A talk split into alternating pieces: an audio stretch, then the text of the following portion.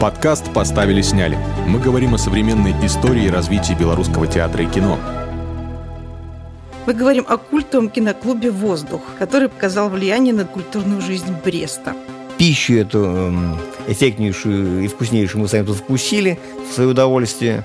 Была ли у тебя какая-то репертуарная политика в твоем киноклубе? Конечно, это все было э, такая наглая вкусовщина, я позволял себе сказать, что нет, то советская духовка э, демонстрировать не буду.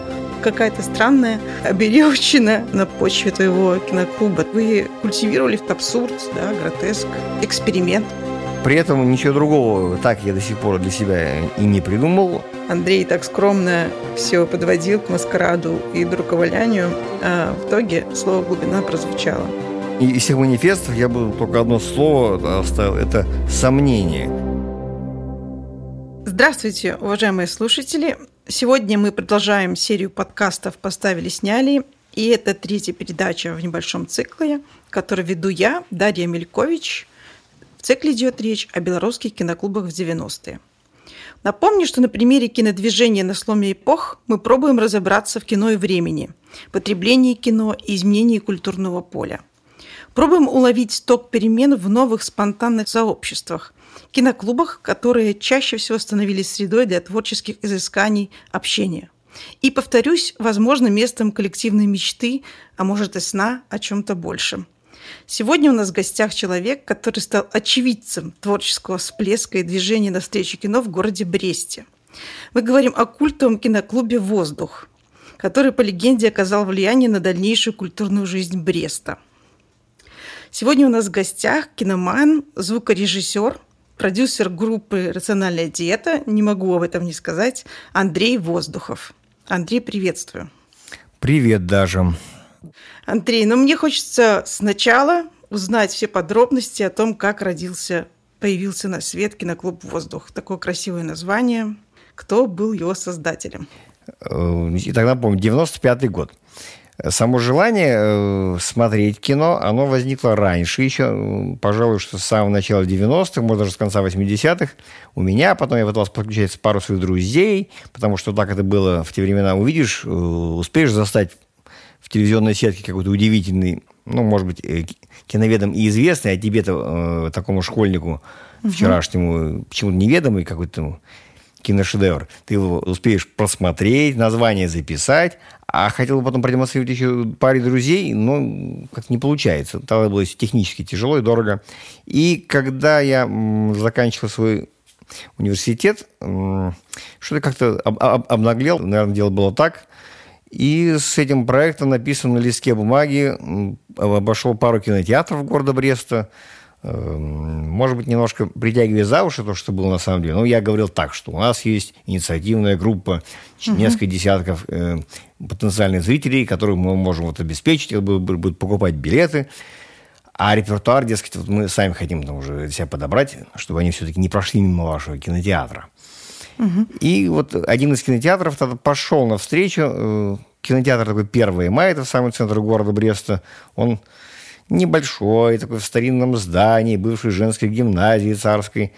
И вот э, по своей инициативе директор этого кинотеатра, она э, приютила нас таких вот лохматых, нечесанных. Значит, это был кинотеатр 1 мая. Это была группа энтузиастов, таких, как ты говоришь, лохматых, э, неизвестных откуда взявшихся, которые хотели смотреть кино. Ну, почти так. То есть, на самом деле, было мое желание совершенно такое э эгоистическое, э, при этом просто мне необходимо было иметь какую-то группу поддержки. Потому что если бы я приходил один, тот самый лохматый и расклешенный такой, старомодный, mm-hmm. то мне бы говорили, что идите-ка, товарищ, не знаю, там, выучитесь сначала, там, какую-то должность займите, не знаю, там, в городской управе, может быть, тогда. А mm-hmm. когда я говорю, что я вообще-то не один, у меня тут есть минимум 10 человек, еще такие же, ну, как-то вот ко мне прислушивались. Мне пришлось этих э, знакомых, не меньше 10 человек, собрать, переписать их имена, фамилии, угу. паспортные данные. И, вот, и, значит, с этим вот манифестом, вот, с этим документом э, атаковать двери, значит. Мне кто-то тогда сказал, что э, для э, фиксации где-то там у них в бумагах э, объединения такого без статуса юридического лица необходимо, чтобы было хотя бы 10 подписей угу. какой-то инициативной группы. Я вот эти 10 подписей предоставил. Если бы сказали, что нужно 20, ну что же, насобирал бы и 20.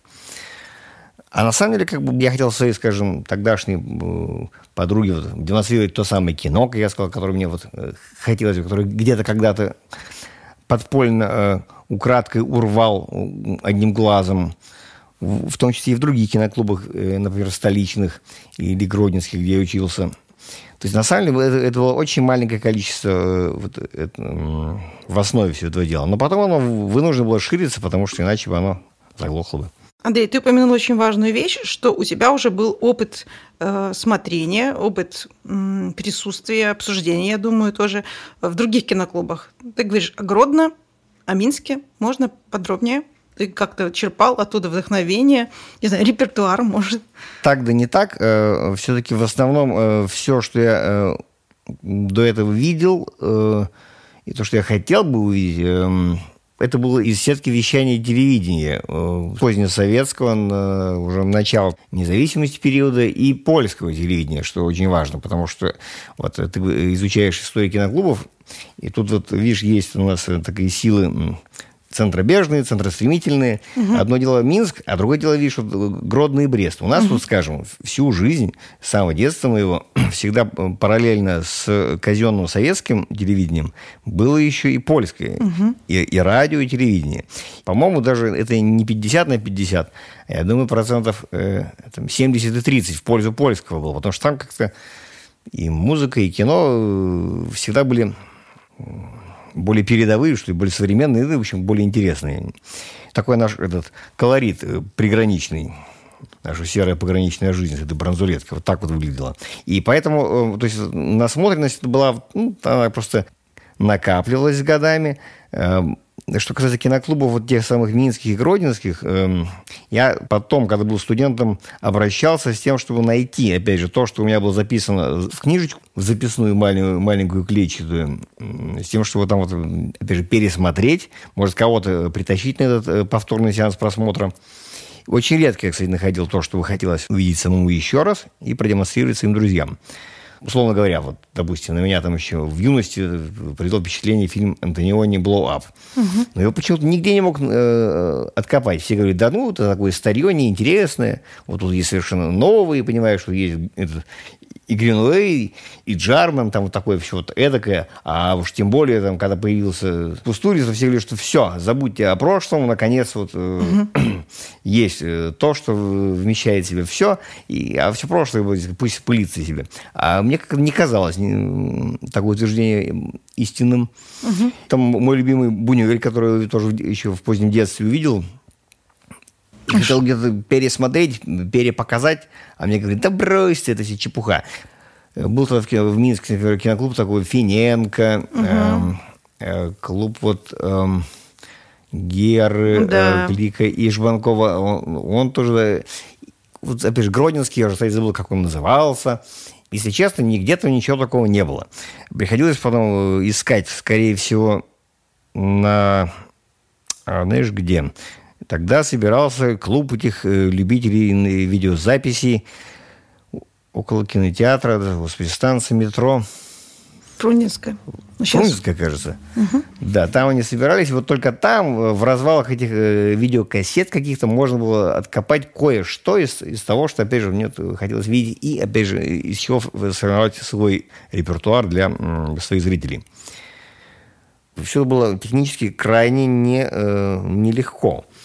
Когда были какие-то халявы, вроде того, что, допустим, можно было увидеть фильм Муратовой у нас в кинотеатре, потому что э, ее кино демонстрировали то ли на листопаде, то ли еще где-то, не помню, в начале 2000-х, то тогда э, все расходы брал на себя государство. Ну, может быть, это даже была инициатива э, не нашего государства, а украинского там посольства, черт знает чего это было такое. Но это были единичные случаи. А так это все требовало каких-то чрезмерных э, вложений, как сил, так и финансов, при э, невозможности выйти даже в ноль, потому что те декларируемые мною несколько десятков кинозрителей, даже если они и собирались, то они м, покупали, конечно, придешевейшие билеты, которые ну, никак не были э, сравнимы с теми затратами, которые нес э, вот, кинотеатр, который mm брал на себя ответственность финансовую. То есть у тебя был э, киноклуб убыточный, так бы сказали сегодня? Более чем, конечно же. Э, да, между прочим, тоже была одна из мыслей, когда я создавал киноклуб, я думал, а кого мне повесить свои траты материальные, потому что, э, ну ладно, допустим, отбросим проекцию оригиналов э, с кинопленки. Это совсем уже фантастика. Но даже если мы находим хорошую ви- видео, тогда это были все-таки не диски, это были это всего лишь видеоленты, чтобы даже э, накопать несколько фильмов в хорошем качестве. На видеокассетах нужно было мотнуться, скорее всего, в Москву. Там, значит, несколько дней потусить э, на горбушке и, и еще в, в, в паре мест. Казалось, какой-то бюджет такой, который я думал, вот, что надо бы как-то вот, именно повесить на кого-то, скажем, ну вот, обозвавшись киноклубом, скажем, на расходы кинотеатра какого-нибудь. И это, в общем-то, удавалось вот несколько лет. Потом как-то мы научились э, отыскивать копии фильмов как-то так с меньшими затратами. Ну, а потом и время на месте не стояло, потом уже подошла цифровая эпоха.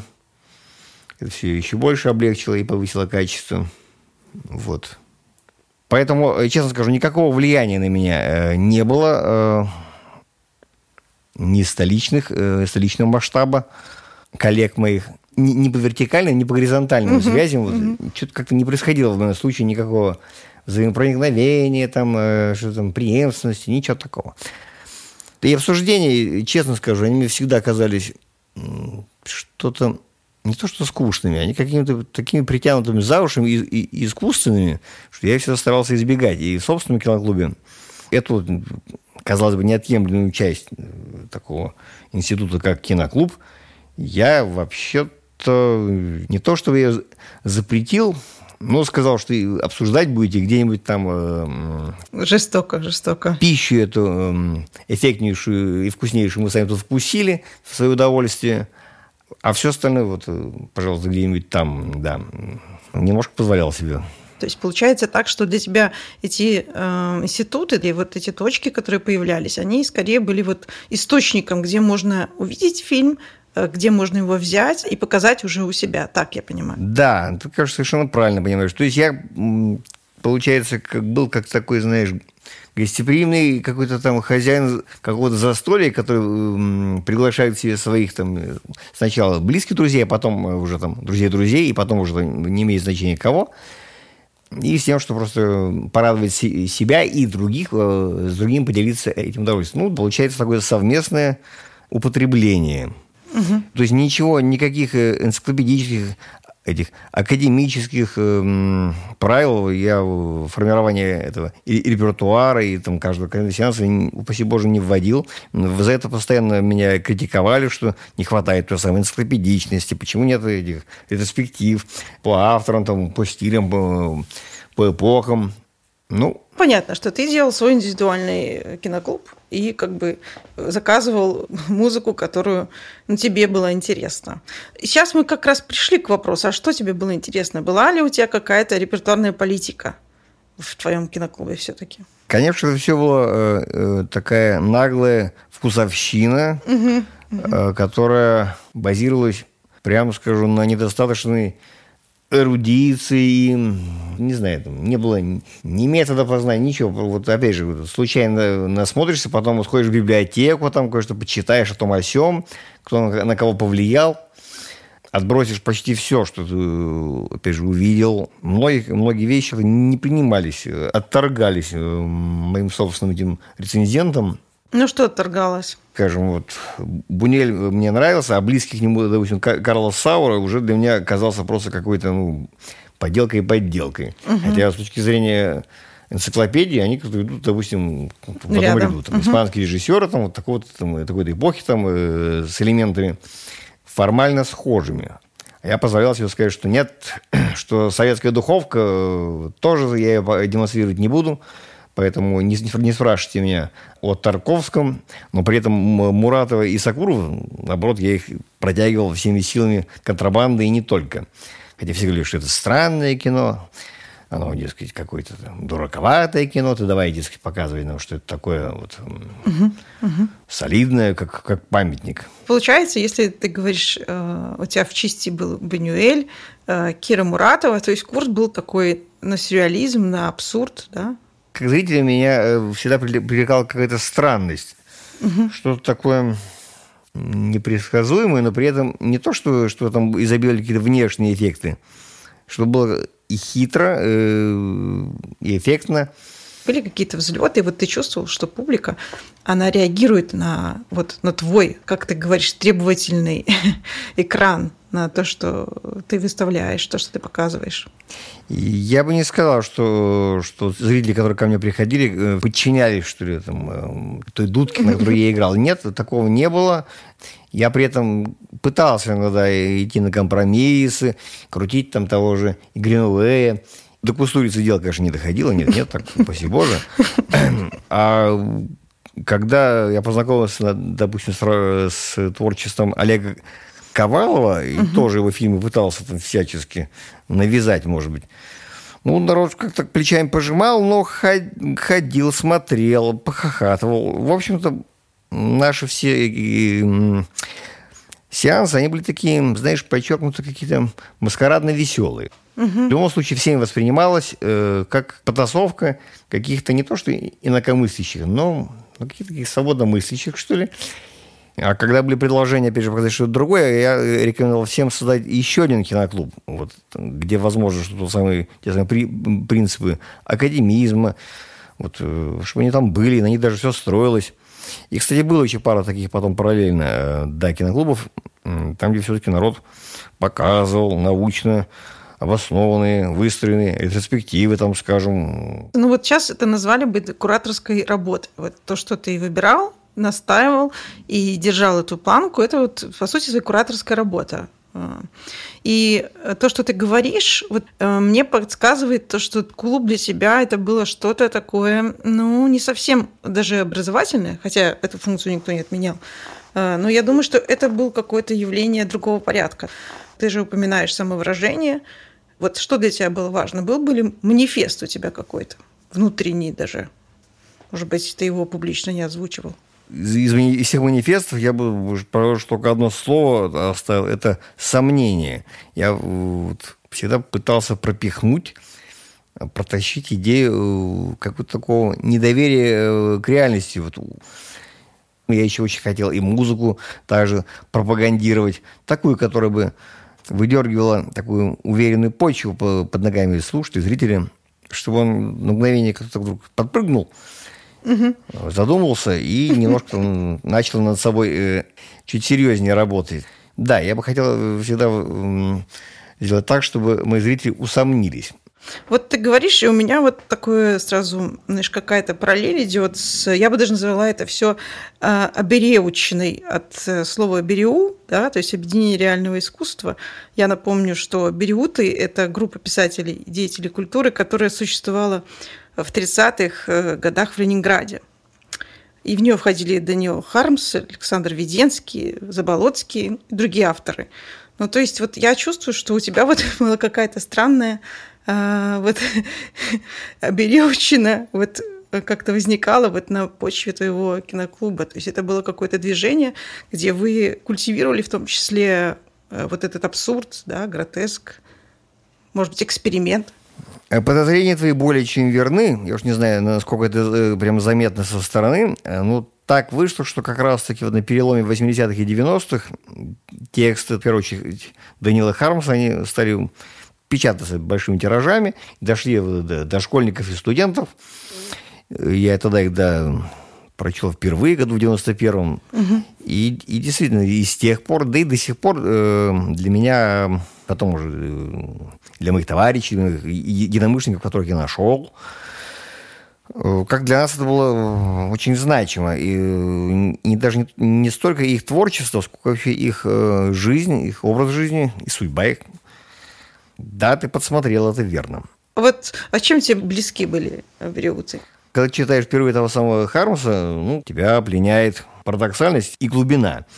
А уж потом, тем более, когда видишь, когда реалии общества, где ты живешь, изменения в нем не всегда тебе нравится, вот, скажем, изменение середины 90-х годов, но ты начинаешь себя сравнивать, что ли, э, с той публикой, которая, знаешь, в те мрачные, прямо скажем, времена. Вот она жила, вроде куролесила, хотя на самом деле они все получили свой этот приговор со срочкой в исполнении. И пока за ним не пришли, вот они позволяли себе там в этом маскараде, таком безответственном, стишки пописывать, э, пьесы.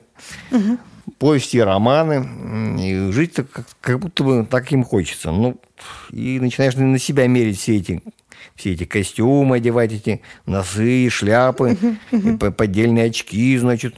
И вот и, и тоже чувствуешь себя таким вот каким-то обреченным, но при этом веселящимся истерически. Ну, вот образ такой вроде как привлекательным э, тогда казался.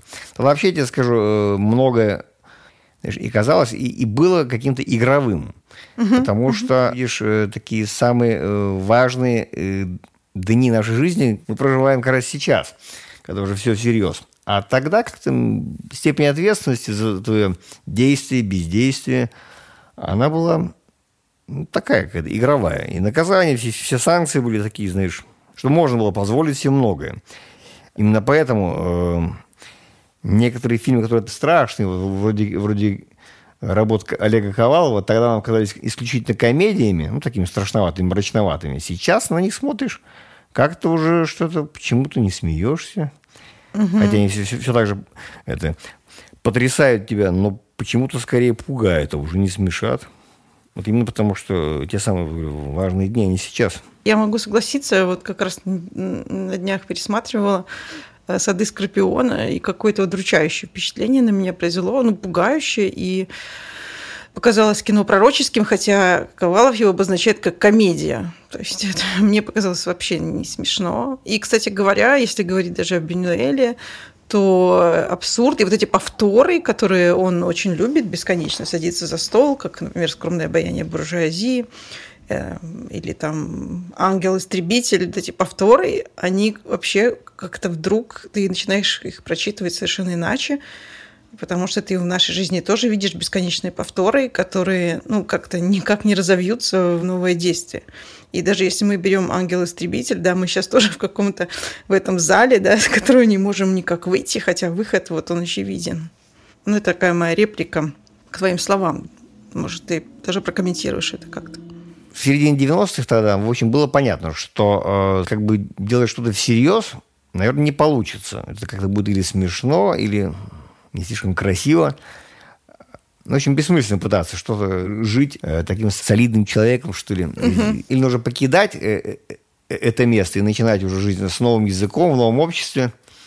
Или оставаясь здесь, э, вот в этом в маскараде участвовать. Ну, мы уже так с тобой вышли на такую глобальную тему, но все-таки это прекрасная параллель, и замечательно, что э, твой клуб почувствовал, что кинодвижение и вообще киноклуб может быть таким э, средством осмысления реальности, это может быть средством моделирования реальности, ее придумывания, воображения. Вот, на твой взгляд, тогда абсурд, вот если мы сравним 90-х и 2020-х, есть ли разница?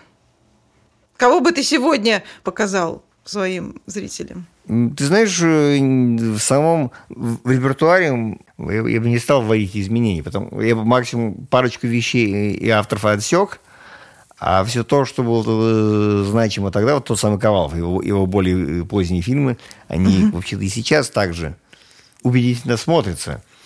Ну, конечно же, в течение этих лет и возникли новые авторы, и были э, откопаны где-то из залежей десятки других, более, более чем достойных. Ну, я бы не сказал, что что-то изменилось э, кардинально, как минимум в моей оценке.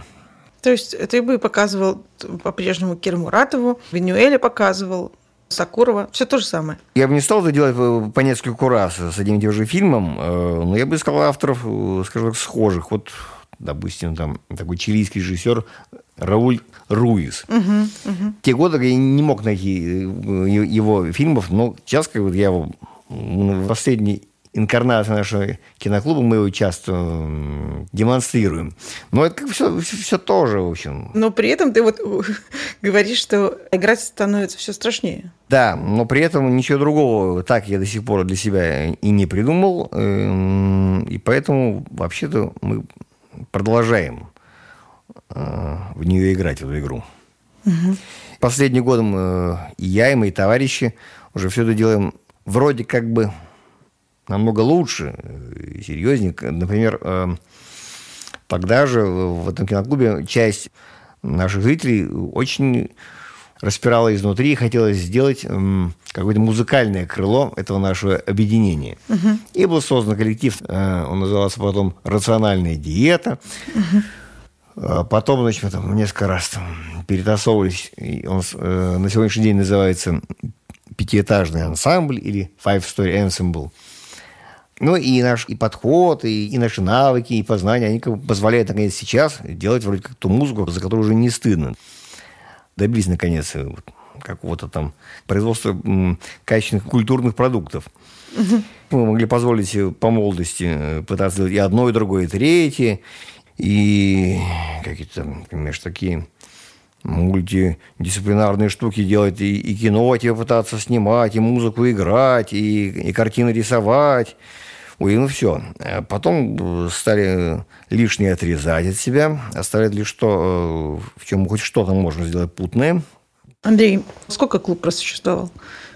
Он переименовывался несколько раз э, по разным причинам. Ну, вообще-то, видишь, как, вроде как он существует и до сих пор, можно сказать. Хотя сам я э, лично перестал быть таким единоличным, что ли, руководителем его где-то в 2007 году. Что бы ты вынес в достижение воздуха? Так всего лишь э, объединение вот этих творческих потенций э, тогдашней молодежи 90-х. Вот, ну, я говорю про наш, про Брестский, про, про регион – то есть я там не был учителем ни, ни для кого, я был лишь только таким каким-то магнитом, что ли, который это, притягивал это. А дальше, ну, если и способствую, и, и киноклуб наш, рождению каких-то более чем ценных опусов. Ну, что же сказать, ну, все их заслуга. Ты сейчас рассказывал, и у меня как-то сложилось такое впечатление, что все равно в 95 году вот было у тебя желание, несмотря на все трудности, это технические, которые ты описываешь, все-таки показывать это и расширяться.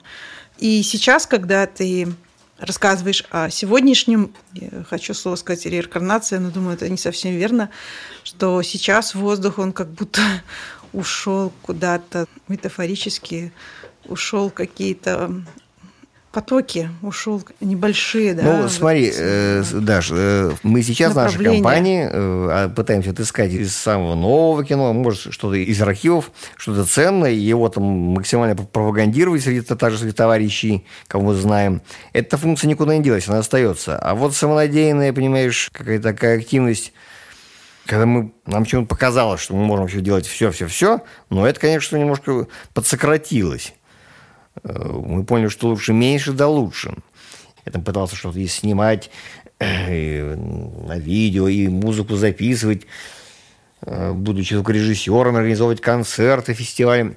Э, сократил почти все, осталось лишь только звукорежиссуру. Ну, и, ну можно значит, назвать это там продюсерством в деле музыки. Но вот наш музыкальный коллектив, который существовал и существует до сих пор – вот то самое ценное, что, что осталось качественное наследство от той активности. Я считаю, это не совсем немало. Хотя так получается, что в наше время тут у нас в Беларуси осталось почти никого не осталось из музыкального, из сообщества. Как-то разлетелись все. Дай, пожалуйста, три слова, которые, на твой взгляд, э, характеризуют воздух. Про сомнения уже, я уже говорил. Это, это такой пункт номер один. Оптимизм, пожалуй, тоже. Знаешь, как-то всегда хочется, даже наши дни удается как-то конвертировать э, всю приходящую информацию все равно в пользу для себя. Как это получается, я не знаю. Ну, это то, что всегда хотелось как-то так другим предложить, научиться. А третье слово – все-таки, знаешь, глубина, я бы сказал. Не хочется ничего поверхностно делать, ничего. Это не то, что солидно, а это вот как-то как поглубже копнуть, меньше да лучше. Вот. Да глубже. Вот, Андрей, мы тебя вывели на чистую воду. Спасибо большое за беседу. Я просто хочу как бы подытожить, что на самом деле вот Андрей так скромно все подводил к маскараду и друковалянию, а в итоге слово «глубина» прозвучало. Спасибо, Андрей, за беседу. Хочется сказать спасибо тем, кто нас слушал. Ну и что же, пока. До новых встреч. Да, надеюсь, увидимся. В подкасте «Поставили, сняли» Дарья Амелькович и Андрей Воздухов обсуждали историю Брестского киноклуба «Воздух». Этим разговором мы завершаем авторский цикл о киноклубах 90-х в Беларуси. А через неделю вы встретитесь с новыми авторами. Подкаст «Поставили, сняли». Мы говорим о современной истории и развитии белорусского театра и кино. Слушайте нас на подкаст-платформах, обсуждайте выпуски в наших аккаунтах в соцсетях. Все ссылки в описании. До встречи!